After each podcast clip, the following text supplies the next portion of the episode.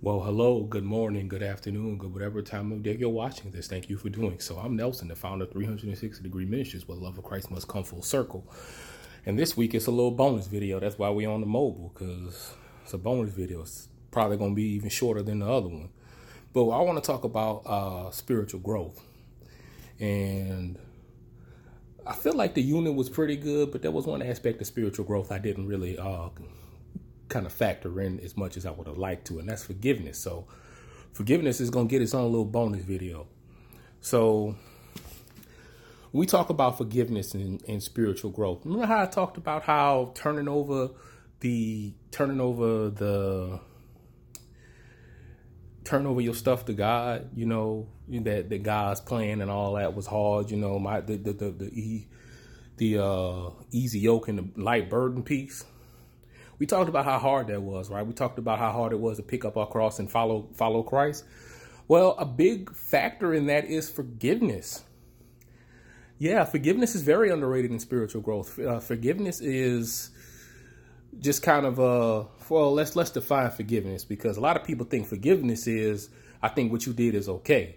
No, forgiveness is I release myself from this and I'm going to move on. I release myself from this, I, am going to move on. And a lot of times in forgiveness, there's two kinds of forgiveness where that this can take place. One where the relationship remains intact and the one where the relationship does not remain intact. When a relationship does not remain intact, that means you're just moving on from the whole thing, including the person or the persons. But in when you keep the relationship, you have this concept of the relationship is more important than what you did. I don't think what you did is okay, but I forgive you because the relationship is more important to me. And sometimes we have to ask ourselves if the relationship is worth it. And that's another aspect of spiritual growth, but it all comes from forgiveness. We always have to ask ourselves, how can I forgive XYZ? How can I forgive this person for this? How can I forgive that person for this? I guarantee if any of you find yourselves in a situation where you have to forgive, your reaction to the necessity to forgive will indicate your spiritual growth level. Let me say it again. Your reaction to the necessity to forgive or not, well, you should never not forgive. We're going to get to that. Uh, but your response to the necessity to forgive will it, it is an indicator back up you, your response to the necessity to forgive is an indicator of your spiritual growth level. It is a key indicator because spiritually mature people can forgive, even if they don't, they're not cool with what somebody did, even if they got to move on. They're not really in the business of, ooh, boy, I'm, I'm sweating like a southern preacher over here. Ah, let's put some inflection in it.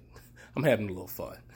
Um, but what we also have to understand is that we got forgiveness from God first in our spiritual walk.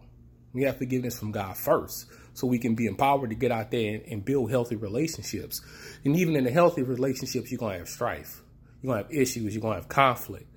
You have to you have to be able to choose forgiveness, whether you stick around with that person or not. So, what does that look like? So let's go to the scripture think y'all done seen enough of my face standing straight into the thing. So,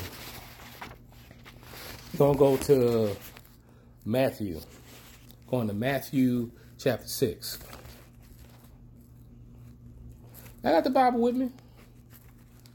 Kind of standing up, moving around. Y'all, y'all see me do this format before. It won't be. It won't be all the time. Uh oh, my face is not in the shot anymore. That's all right. All right, we're going to start at uh, verse 5 and go to verse 15. Scripture is as follows. And when you pray, you must not be like the hypocrites, where they love to stand and pray in the synagogues and, and, and at the, in the street corners, so they may be seen by others. Truly I say to you, they have received their reward. But when you pray, go into your room and shut the door and pray to your Father who is in secret, and your Father who sees in secret will reward you. And do not pray. Do not heap up empty phrases as the Gentiles do, for they think they will be heard for their many words. Do not be like them, for your Father knows what you need before you ask Him. Pray that, like this. Our Father in heaven, hallowed be your, name. Your kingdom come, your your will be done on earth as it is in heaven. Give us this day our daily bread, and forgive us our debts as we also have forgiven our debtors, and lead us not into temptation, but deliver us from evil. For if you forgive others their trespasses, your heavenly Father will also forgive you. But if you do not forgive others their trespasses, neither will your Father forgive your trespasses. And uh, Romans 3.23 says, all of sin and fall short of the glory of God. So you know what you don't want? You don't want to be asking God for no forgiveness when you ain't forgiving nobody else. Because God to be like, I want to give you grace, but yeah, that would make me less God than I am. And I'm not in the business of being less God than I am. Ain't nothing like and, and, and, what does that even look like? What it looks like is we hit a snag in our spiritual growth. We hit a snag in our purpose. We hit a snag in what we're supposed to be doing in life when we have unforgiveness because it's not just because of the toxicity and the backlash. It's because God has stonewalled things in our business because we have unforgiveness. God will stonewall stuff in your business if you have unforgiveness in your heart. He will stonewall it. Because that's what God's forgiveness looks like. God's forgiveness you know, the, the, the basic grace is, you know, a piano don't fall on you when you're walking down the street. Uh, but, well, actually, basic grace is you don't go to hell. But basic grace in the physical realm is, you know, some random thing not happening to you. But God will pull his grace.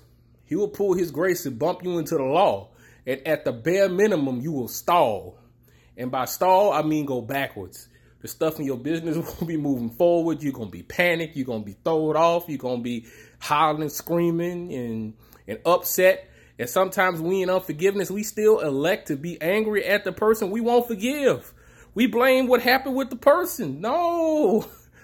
When we have unforgiveness in our heart and we refuse to forgive and God stonewalls our stuff, that's God saying, come see me. And when you go see God, God gonna talk to you about that unforgiveness it's going to be a very nasty spiritual growth check. You don't want to be in that spiritual growth check because God's going to remind you what your shortcomings are spiritually. In love, but He going to do it because He got to hold you accountable. So keep that in mind as we do our spiritual growth piece. Uh, next week, I'm probably going to do a one shot or something like that. I'm not even sure what it's going to be. But I already know what the next unit going to be, but I'm not going to tell y'all yet. I'm going to tell y'all during the one shots. Look, I love each and every one of you, and there's nothing you can do about it. God bless you. Take care of yourselves. Take care of one another, and have a great weekend, folks.